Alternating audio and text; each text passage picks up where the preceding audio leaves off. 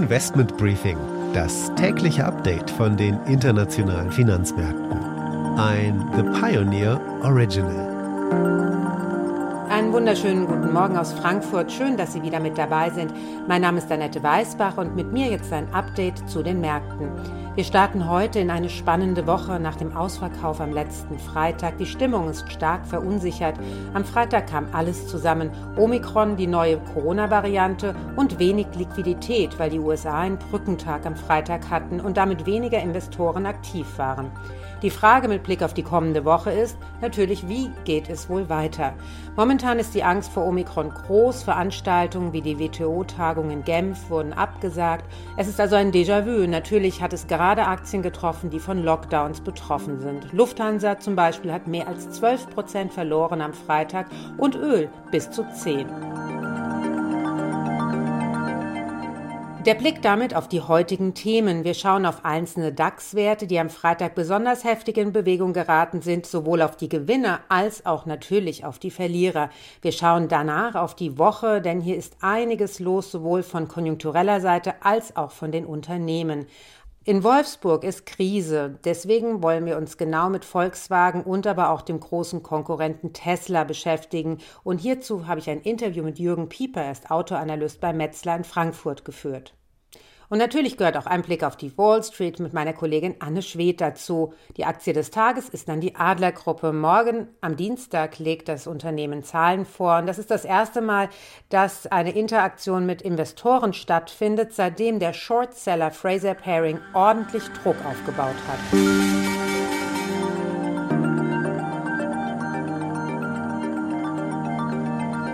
Am Freitag hat die Angst vor einer Virusvariante die jetzt Omikron genannt wird, gegen die vorhandene Impfstoffe eventuell nicht wirken, Angst und Schrecken verursacht und auf allen Märkten zu Verwerfungen geführt. Bei Aktien hat es natürlich vor allem Werte wie Airbus, M2 Aero Engine und auch Lufthansa mit Verlusten über 10 Prozent getroffen. Aber auch Finanzwerte sind unter die Räder gekommen. Das erscheint auf den ersten Blick komisch, ist aber logisch, wenn man sich die Zinserwartungen anschaut. Mit der abrupten Krisen oder dem Krisenmodus, der wieder eingesetzt hat, sind auch die Zinserwartungen in ferne Zukunft gepusht worden und Bankaktien gewinnen dann an Wert, wenn Investoren an steigende Zinsen glauben. Und das ist jetzt nicht mehr der Fall. Somit hat es zum Beispiel die Deutsche Bank mit einem Minus von sieben Prozent aus dem Handel geschafft. Gewinner gab es aber auch und das sind die Stay-at-Home-Versand- und Healthcare-Aktien, zum Beispiel Salando mit einem Plus von 5%, HelloFresh, wo man ja Kochboxen bestellen kann, mit einem Plus von 5% und natürlich Werte aus dem Gesundheitswesen wie Sartorius und Kiagen gehörten auch zu den großen Gewinnern am Freitag. Ich habe kurz mit Oliver Roth gesprochen, er ist Kapitalmarktstratege von Otto BHF und habe ihn gefragt, wie er die Situation einschätzt.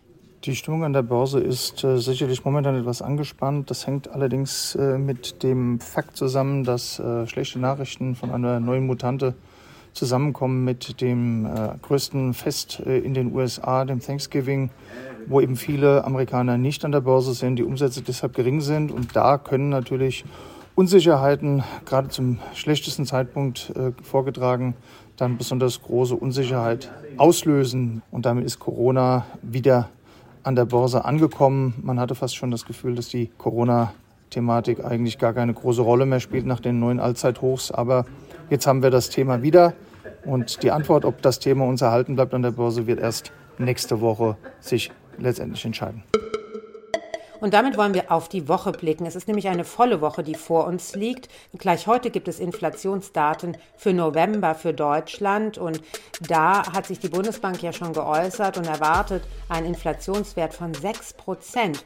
Und Dienstag dann das DIW Konjunkturbarometer. Kapitalmarktausblicke gibt es auch noch von der Deutschen Bank, der KfW und der DK für das Jahr 2022. Aus Asien ebenso Konjunkturdaten, aus China den Einkaufsmanager Index. Das ist sehr interessant, denn da sieht man so ein bisschen die Stimmung der Wirtschaft. Und in Japan gibt es harte Zahlen, die Industrieproduktion für den Monat Oktober.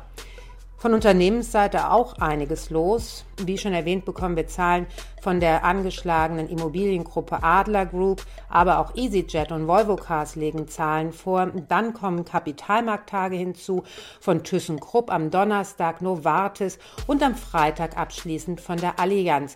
Ganz zwischendurch entscheidet auch noch die OPEC über die Marktklage und die Produktionspolitik. Das findet am Donnerstag statt. Natürlich super interessant angesichts des hohen Ölpreises und der jüngsten Verwerfungen.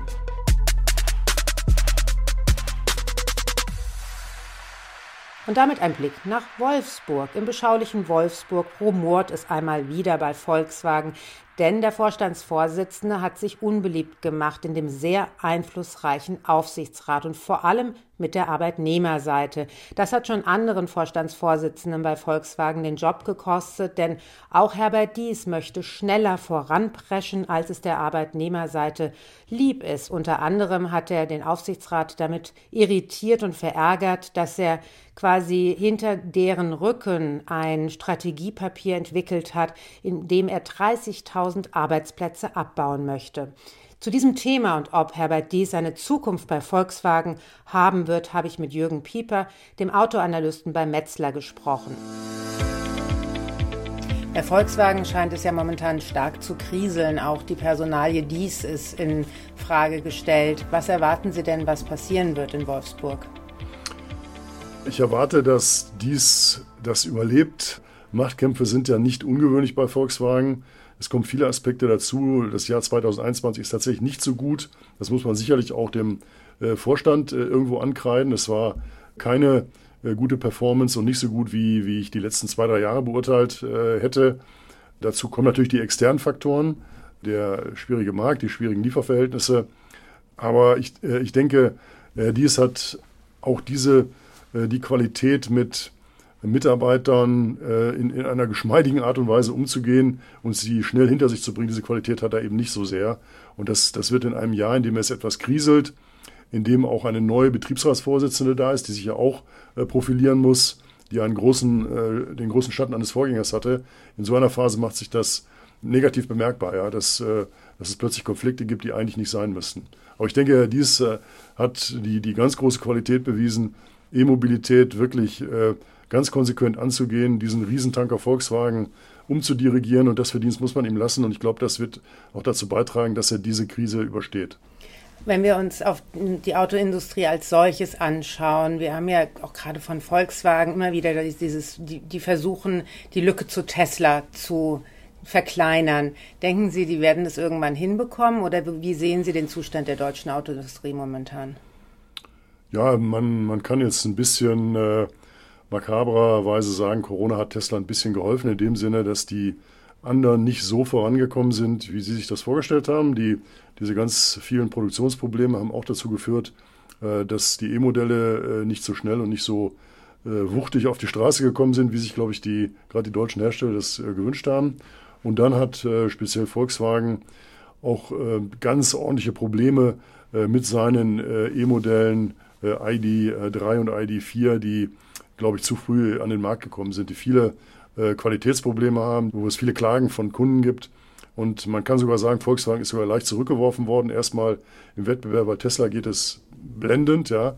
Der einzige Autohersteller weltweit, der von Corona scheinbar gar nicht tangiert wird. Die Produktionsprobleme sind minimal bei Tesla. Also eigentlich haben sie 2021 ihren Vorsprung erstmal sogar ein bisschen vergrößert. Was haben die denn besser gemacht als die anderen? Ich habe das Gefühl, sie planen insgesamt besser, sie sind vor allen Dingen schneller. Ich glaube, diese Organisation bei Tesla, die natürlich auf äh, eine Person auch sehr stark zugeschnitten ist, die ist einfach agiler. Ja? Man sieht das ja an, an vielen Beispielen wie dem äh, Werksbau in Ostdeutschland, der wahrscheinlich bei vielen deutschen Herstellern doppelt so lange gedauert hätte. Und vor allen Dingen der Weg von der Entscheidung bis, zum, bis zur Umsetzung geht sehr, sehr schnell. Ich denke auch, Tesla hat bessere Beziehungen aufgebaut im Laufe der Jahre zu den Halbleiterherstellern. Tesla ist häufig der priorisierte Kunde, weil sie einfach äh, lange intensiv mit diesen Firmen zusammenarbeiten. Und auch da sind sie, ich glaube, ein bisschen schlauer im Endeffekt, weil sie einfach vorausschauender sind und, und schneller sind als die Deutschen. Wenn wir uns die Industrie als solche anschauen, haben alle deutschen Automobilbauer ja massive Probleme mit Halbleiterknappheit. Wann erwarten Sie, dass das besser wird? Es scheint so zu sein, dass jetzt im äh, Schlussquartal äh, die Dinge ein bisschen besser laufen. Wir haben verschiedene Gespräche geführt mit, mit Herstellern und Zulieferern. Die sagen eigentlich, man liegt jetzt etwas besser als im dritten Quartal. Auch die Produktion läuft etwas höher. Und es sieht so aus, äh, als wenn sich diese Situation langsam, äh, muss man auch sagen, aber als wenn sie sich doch von hier ab entspannt. Das dauert wahrscheinlich noch äh, 10, 12 Monate, bis es normal läuft. Aber es wird jetzt von Monat zu Monat tendenziell besser. Vielen Dank. Gerne. This is a five train. The next stop is Wall Street. Und damit jetzt nach New York an die Wall Street zu unserer Börsenreporterin Anne Schwed. Anne, wie ist denn die Ausgangslage bei euch für heute? Hi Annette, ja, die Anleger hier haben heute den Schock von Freitag zu verarbeiten. Da gab es ja nicht nur in den Läden in Black Friday, sondern auch an den Märkten gab es einen regelrechten Ausverkauf. Beim S&P 500 gab es den größten Tagesverlust seit neun Monaten. Jetzt ist heute also die große Frage hier an der Wall Street, werden die Schnäppchenjäger das jetzt als günstigen Einstieg nutzen oder war das erst der Anfang einer größeren Marktkorrektur? Wahrscheinlicher scheint die zweite Variante, weil es jetzt übers Wochenende ja auch noch weitere Negativschlagzeilen zu der neuen Virusvariante gab. Hier herrscht also eine große Unsicherheit. Wirkt die Impfung gegen die neue Variante? Gibt es neue Lockdowns? Könnte das die Erholung der Wirtschaft wieder zurückwerfen? Und vor allem, wie reagiert die US-Notenbank? Wir könnten hier also wieder ähnliche Entwicklungen sehen wie am Anfang der Pandemie. Bereits am Freitag gehörten die Stay-at-Home-Aktien zu den großen Gewinnern, darunter Zoom, Netflix und Peloton. Unternehmen, die jedoch von der Wiedereröffnung und von der wirtschaftlichen Erholung profitiert hatten, für die ging stark nach unten, da vor allem in den Bereichen Energie, Finanzen und Reisen. Was steht sonst die Woche noch an? Ja, gerade mit Blick auf die Corona-Krise und wie die USA jetzt mit der neuen Variante umgehen wollen, wird ganz interessant, was die Fed und das Finanzministerium dazu zu sagen haben. Fed-Chef Jerome Powell und Finanzministerin Janet Yellen sagen dazu diese Woche vor dem Kongress aus. Die Anleger schauen da natürlich ganz besonders hin, um Anhaltspunkte zu bekommen, ob es in der Finanzpolitik jetzt wohl einen Strategiewechsel geben könnte. Außerdem ein wichtiger Termin diese Woche. Am Freitag kommen die Arbeitsmarktdaten für November raus. Die werden wahrscheinlich recht gut ausfallen, weil sich der Arbeitsmarkt ja echt gut von der Pandemie erholt hat bisher. Die Anleger schauen außerdem auf das Treffen der OPEC Plus diese Woche. Da geht es um die Frage, ob die Ölförderer an ihrem Plan festhalten, die Ölmenge zu begrenzen. Das hat ja in den vergangenen Wochen zu massiven Preisanstiegen an der Tankstelle geführt.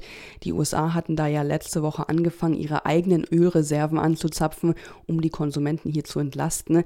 Für den Ölpreis ging es am Freitag aber auch krass nach unten, um ganze 10 Prozent. Auch da gibt es jetzt die Angst, dass die Nachfrage nach Öl fallen könnte, wenn es durch neue Lockdowns wieder ein geringeres Reiseaufkommen geben könnte. Außerdem gibt es diese Woche wieder neue Quartalszahlen, unter anderem davon Salesforce, HP, Snowflake und Kroger. Damit zur Aktie des Tages. Das ist die Adlergruppe. Hier gibt es nämlich morgen Zahlen. Die Zahlen sind interessant, aber noch viel interessanter wird sein, was das Unternehmen im Investoren-Call sagen wird. Denn seit sechs Wochen gibt es die Vorwürfe von Fraser Pairings Viceroy Research. Fraser Paring hat damals schon einen richtigen guten Riecher bei Wirecard gehabt und hat die Bilanzvorwürfe oder den Bilanzbetrug recht früh erkannt. Deswegen äh, hört der Markt deutlich zu, wenn Fraser Paring wieder ein Unternehmen herauspickt und es überprüft. Fraser Paring sagt, dass Adler auf systematischem Betrug aufgebaut sei und dies nur einer Handvoll von Freunden und Verbündeten unter der Führung des österreichischen Unternehmers Seftet Kana zugutekommt. Im Zentrum der Vorwürfe steht Bilanzmanipulation und die Vermutung, dass die Verschuldung des Konzerns viel höher sei als ausgewiesen. Seit den Vorwürfen hat Adler begonnen, fast 30.000 Wohnungen zu verkaufen und sucht auch einen neuen Bewerter für seine Immobilien. Aber das Adler Management hat sich seitdem kein einziges Mal direkt mit den Investoren in Verbindung gesetzt. Das könnte sich nun diese Woche endlich ändern, denn es wird auch einen Investorencall am Dienstag geben. Es ist weiterhin völlig offen, welche Rolle Kana bei Adler spielt und wo er vielleicht im Hintergrund welche Strippen zieht. Und das ist natürlich für Investoren unglaublich interessant. Die Aktien haben seit Jahresbeginn über 60 Prozent an Wert verloren. Momentan gibt es nicht viele Analysten, die das Unternehmen covern. Von denen raten zwei zum Kaufen, einer zum Halten und nur einer zum Verkaufen. Investment Briefing, das tägliche Update von den internationalen Finanzmärkten. Damit war es das für heute. Ich hoffe, Sie sind auch morgen wieder mit dabei. Dann schauen wir unter anderem recht intensiv auf die OPEC. Die wird am Donnerstag ja tagen, aber es sind sehr viele Erwartungen im Markt und die möchte ich für Sie aufarbeiten. Damit wünsche ich Ihnen erstmal einen schönen Tag heute und bis morgen.